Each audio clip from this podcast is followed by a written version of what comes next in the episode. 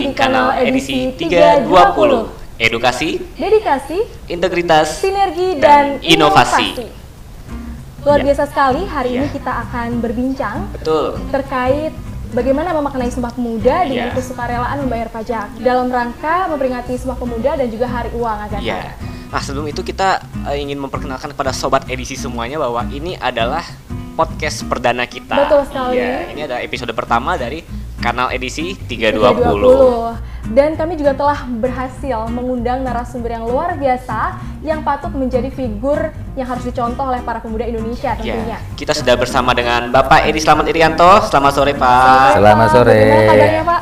Alhamdulillah baik. Tetap semangat ya Pak ya? Semangat dong Walaupun harus semangat, Betul. ya kan? pandemi. Iya, ini kita dalam rangka Sumpah Pemuda harus semangat, Pak ya. Iya, Betul, harus terus. semangat. Ya, jadi sobat edisi, eh, Bapak Edi Slamet Irianto ini adalah Kepala Kanwil DJP Jakarta Selatan 2 yang sudah menjabat sejak tahun 2016. 2016, Pak. 16, betul ya Pak? betul.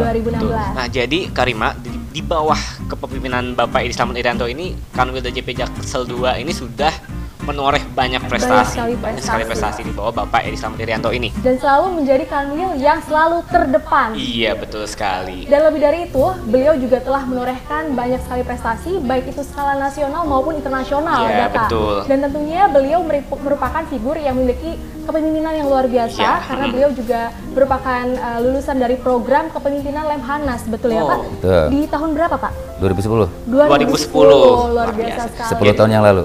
10 tahun yang lalu. Tapi masih terasa ini eh, aura-aura Kepemimpinan. kepemimpinannya. Jadi kalau soal kepemimpinan ini Bapak Edi Tidak Slamet Irianto ini sudah tidak diragukan lagi. Juaranya lah pokoknya.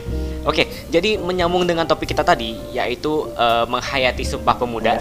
Ya. Dengan kesukarelaan membayar pajak. Iya ya. betul. Hmm. Maka kita akan eh, mencari tahu bagaimana sih pandangannya Bapak Edi Slamet Irianto ini terhadap bagaimana menghayati Sumpah Pemuda. Baik, khususnya untuk uh, para pemuda ya, karena Betul. pemuda ini merupakan uh, pemegang estafet tombak kepemimpinan yang Iya. memegang uh, peranan penting di Betul. pembangunan Indonesia masa mendatang. Eh, ada satu kutipan terkenal nih dari salah satu Soekarno, founding father betul. kita Soekarno betul. Bagaimana Dan bunyinya, Kutipannya Karima? adalah beri aku seribu orang tua, niscaya akan aku cabut semeru dari akarnya. Tapi beri aku sepuluh pemuda, maka akan aku goncangkan dunia. Luar biasa sekali tuh kutipan. Dan langsung saja mari uh, kita simak bagaimana pandangan Bapak terkait uh, menghayati Sumpah Pemuda itu sendiri, Pak. Oke. Jadi Sumpah Pemuda ini kita manai dalam tiga perspektif ya. Yang pertama adalah dari perspektif sejarah, yaitu bagaimana ada keinginan yang sama dari seorang pemuda, dan yang kedua adalah perjuangan yang akan diperjuangkan, dan yang ketiga adalah keinginan hasil perjuangan itu. Nah, sejarah. Sejarah tidak lepas dari situasi negara pada saat itu di mana eh, negara Indonesia ya itu berada di bawah tekanan penjajah ya kan? Dan mereka merasakan bahwa betapa tidak nyamannya sebagai manusia sebagai masyarakat ketika di bawah pengaruh penjajahan. Kesengsaraan ya. Kemudian eh, hal-hal yang tidak menyenangkan pelanggaran HAM dan seterusnya. Yang kedua adalah adanya keinginan perjuangan. Ingin membebaskan diri dari eh, situasi keterjajahan maka lahirlah Sumpah Pemuda. Itu sebagai ikrar perjuangan maka dia menyatakan untuk motivasi perjuangannya menyatakan bahwa putra putri Indonesia mengaku ya bertumpah darah Indonesia tanah air Indonesia ya kan berbangsa satu bangsa Bangsa Indonesia. Indonesia. berbahasa satu bahasa Bahasa. Indonesia ya kan nah artinya apa ada keinginan yang ing- yang ingin diwujudkan oleh pemuda itu adalah keadaan negara Indonesia yang homogen yang memang terdiri dari masyarakat bangsa Indonesia yang berbahasa Indonesia.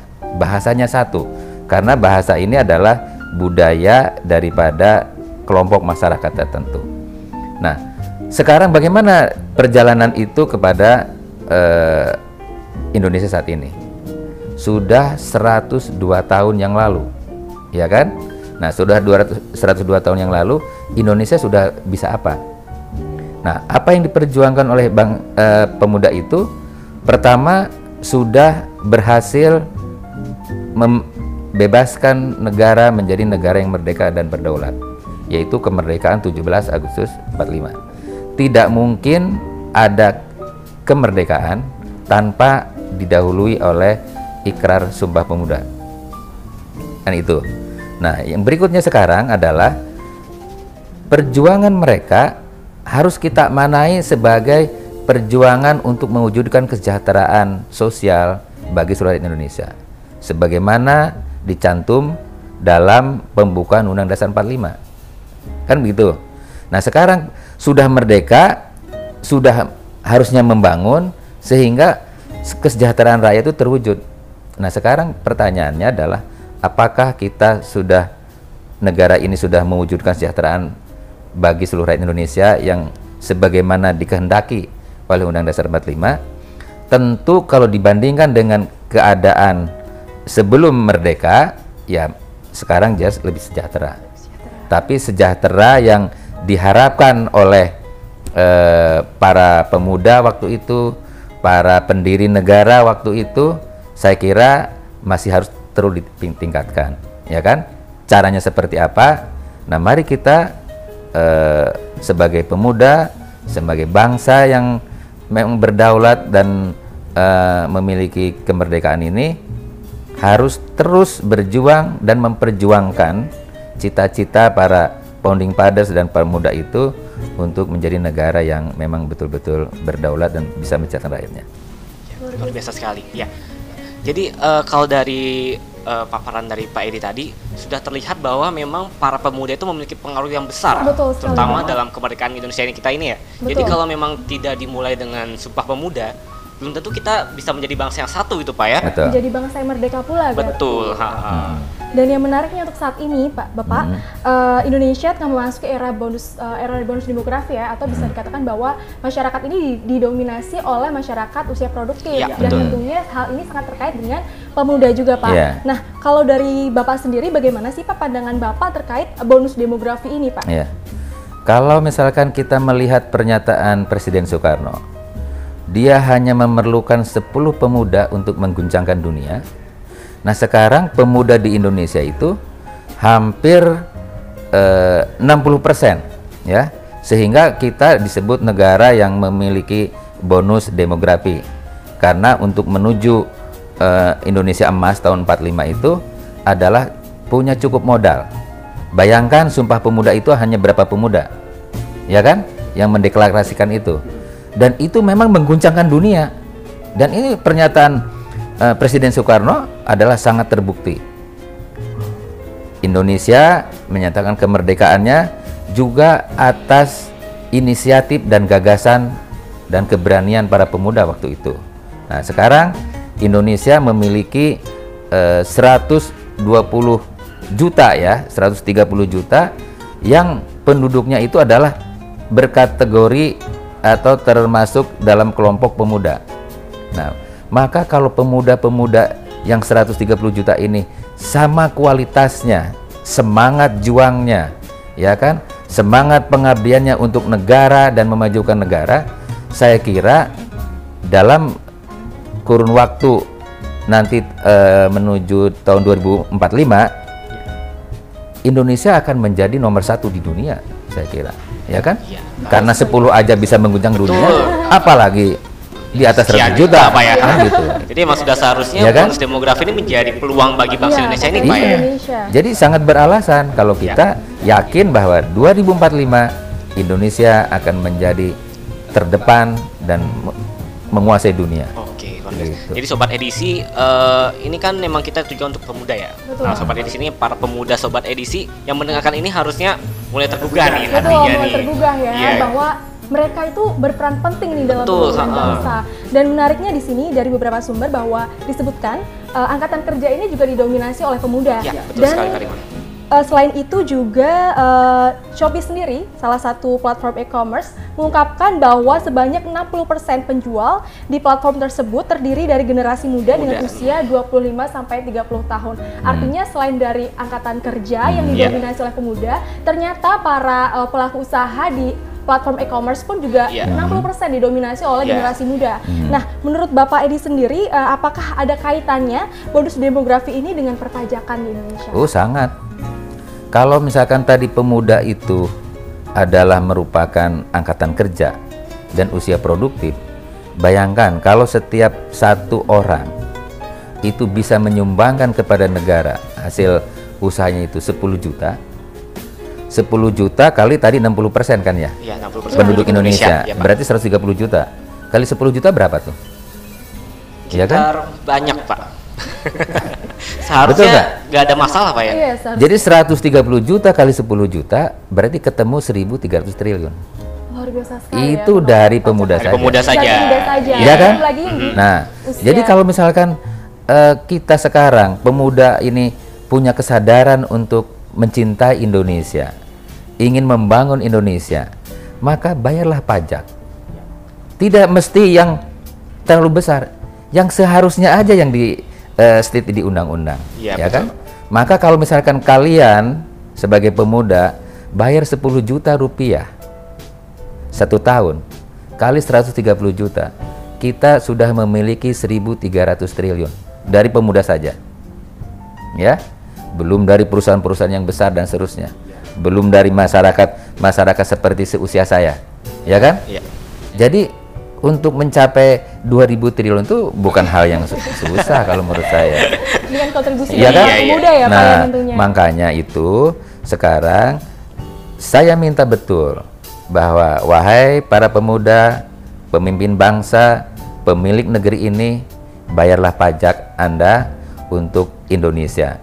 Buktikan bahwa Anda adalah pejuang negara, bahwa Anda adalah memang pahlawan negara melalui pajak yang Anda bayar. Ya. Luar biasa sekali. Gitu. Salah satu langkah untuk kontribusi terhadap ya, negara betul. adalah dengan bayar pajak. Ya. Nah, luar biasa sekali dari paparan Pak Edi tadi. Nah, yang ingin saya tanyakan di sini, uh, bagaimana sih Pak tingkat melek anak muda saat ini terkait hal dan kewajiban perpajakan seperti hmm. itu Pak? Selain itu kan pajak juga sudah memberikan uh, kemudahan-kemudahan yeah. berbasis uh -huh. digital, hmm. jadi sudah cukup uh, familiar dengan anak muda seperti itu. Tapi bagaimana sih Pak uh, tingkat kemelekan mereka itu terhadap perpajakan itu sendiri Pak? Uh, memang sebagian besar sudah mulai melek lah ya, sudah mulai melek. Artinya kan meleknya belum banget gitu kan. Namanya mulai melek ketika bangun tidur terus melek kan masih gini-gini kan iya, gitu. Masih belum ya sadar kan? betul nah, ya. Belum clear benar yeah, melihatnya yeah, yeah. gitu. Nah, ini memang tugas Direktorat Jenderal Pajak dan pemerintah untuk bagaimana meyakinkan para pemuda ini bahwa dengan membayar pajak mereka mendapatkan kemanfaatan yang luar biasa. Manfaatnya apa? Enak berusaha, nyaman berusaha, ya kan? Kemudian bisa menikmati suasana di negara yang merdeka dan seterusnya.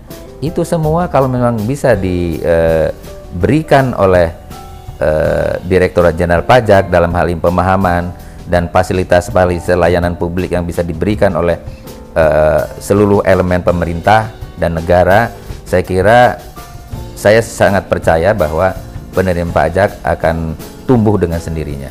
Ya, jadi ya. sobat edisi gitu. eh, nggak uh, perlu takut bayar pajak pak ya karena kan pada pada akhirnya iya. itu semua akan kembali ke diri kita, lagi iya. ya kan kita juga menikmati betul. Jadi bukan pajak kita untuk kita, pajak kita untuk Indonesia loh. Betul, nah, luar biasa ya. sekali Bapak Edi. Pajak yang disetorkan hmm. oleh sobat ya. edisi, sobat ya, edisi betul. Hmm. ini juga akan kembali ke negara. Iya betul. Seperti, itu. seperti tadi Pak Edi bilang, mhm. pajak kita untuk Indonesia. Untuk Indonesia. ya. ya. salah satunya dengan mm -hmm. adanya kanal edisi 320 ini yeah. merupakan terobosan baru bagaimana pajak ini bisa lebih dekat dengan betul. masyarakat khususnya iya. dalam edisi kali yeah. ini adalah yeah. para pemuda ya betul. tentunya. Hmm.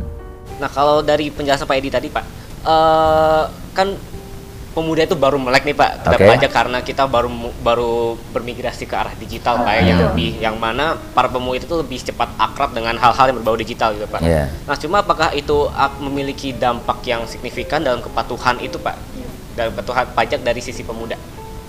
Nah jadi apa pun medianya kan eh, ekonomi digital, e-commerce segala macam itu kan media, ya kan media eh, bertransaksi melakukan kegiatan ekonomi. Jadi sekarang Direktorat Jenderal Pajak ya seharusnya memang bisa menyesuaikan dengan tingkat kemajuan dan peradaban ekonomi masyarakat baik di internal uh, domestik maksudnya Indonesia maupun kawasan dan global. Nah, kita harus menyesuaikan itu. Uh, apalagi sekarang uh, kita negara-negara lain sudah memasuki 5.0 ya kan? Yeah. Itu bagaimana uh, sebuah masyarakat berkolaborasi dalam uh, mencapai tujuan uh, bermasyarakat dan berorganisasi.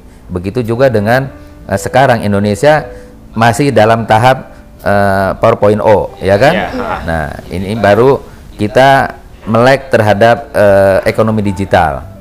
Nah, negara-negara maju sudah mulai meninggalkan tahap ini, sedang menuju kolaborasi uh, ekonomi, kolaborasi sosial. Nah, poin saya adalah bagaimana Ditjen Pajak, Direktorat Jenderal Pajak dalam hal ini adalah bisa mengikuti dan kalau perlu tampil di lebih depan dibandingkan dengan uh, perkembangan-perkembangan ekonomi masyarakat. Jadi harusnya memang Direktorat Jenderal Pajak itu sudah bisa melihat uh, ke depan. Ini arah ekonomi kegiatan masyarakat, budaya masyarakat, hubungan masyarakat itu ke depan itu akan seperti apa. Nah, kita harus bisa menciptakan formula-formula ketentuan, policy dan seterusnya yang bisa menyesuaikan dengan itu.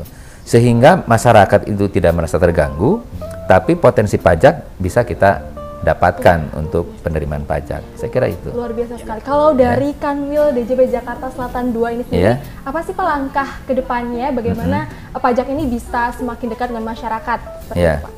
Kita akan membangun komunikasi yang lebih intens dengan uh, cara-cara yang disesuaikan dengan uh, perkembangan yang ada, ya. Apalagi tadi uh, era milenial sekarang, ya, ya kan? Kita tidak mungkin melakukan komunikasi dengan cara-cara yang konvensional waktu zaman saya muda. Kan gitu.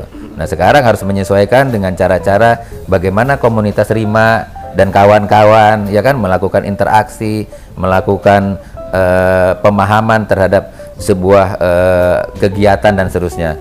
Nah kita harus masuk dengan bahasa mereka ya. Dengan bahasa mereka dengan cara mereka sehingga mereka merasa nyaman ketika kita hadir di sana karena kita menjadi bagian dari mereka itu biasa sekali ya, ya dengan ya. kenyamanan maka ya. mereka pun untuk uh, berkontribusi dalam uh, memenuhi kewajiban perpajakan ya. juga sudah secara sukarela gitu ya, ya tidak perlu dipaksa lagi ya. karena mereka memiliki kesadaran bahwa ini adalah salah satu cara untuk membangun ya. Indonesia itu sendiri ya salah satu langkah konkretnya dari Kanwil JP Jaksel 2 itu ya adalah kanal edisi, edisi 320 ini supaya bisa menjadi lebih dekat dengan masyarakat Betul yeah. sekali. Dan mungkin terakhir ya Gata yeah. ya, Kaimon kepada Pak Edi untuk memberikan closing statement dan harapan hmm. Bapak kepada para pemuda, sobat, edisi sobat edisi 320. Oke. Okay.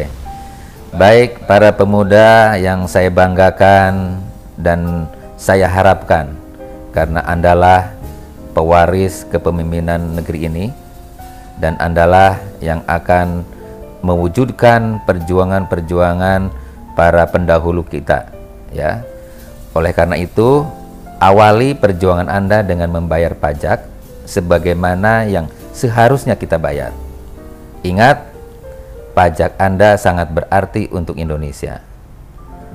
Pajak Anda menentukan keberadaan Indonesia dan dengan pajak Anda lah maka kesejahteraan masyarakat yang adil dan makmur bisa diwujudkan. Selamat menikmati hari perjuangan Anda sebagai pemuda dan banggalah Anda karena bisa berkontribusi kepada negara melalui pembayaran pajak. Terima kasih. Luar biasa, Luar biasa sekali. sekali. Sekali lagi kami ucapkan terima kasih pada Bapak Selamat Irianto atas waktunya Pak. Terima ya, kasih ya. Sudah memberikan banyak sekali pandangan-pandangan kepada para pemuda kita ya, ya supaya lebih sadar pajak ya. untuk menyalurkan rasa ya betul. Rasa cinta tanah air betul, dan ya. negara juga. Ya, betul sekali. Baik. Dan demikianlah episode pertama kita. Oh, episode ya. per perdana dalam kanal edisi 320. 20, iya. Dan tentunya pajak kuat Indonesia, Indonesia maju. Maju. Sampai jumpa di episode berikutnya tetap di kanal edisi 320. 20.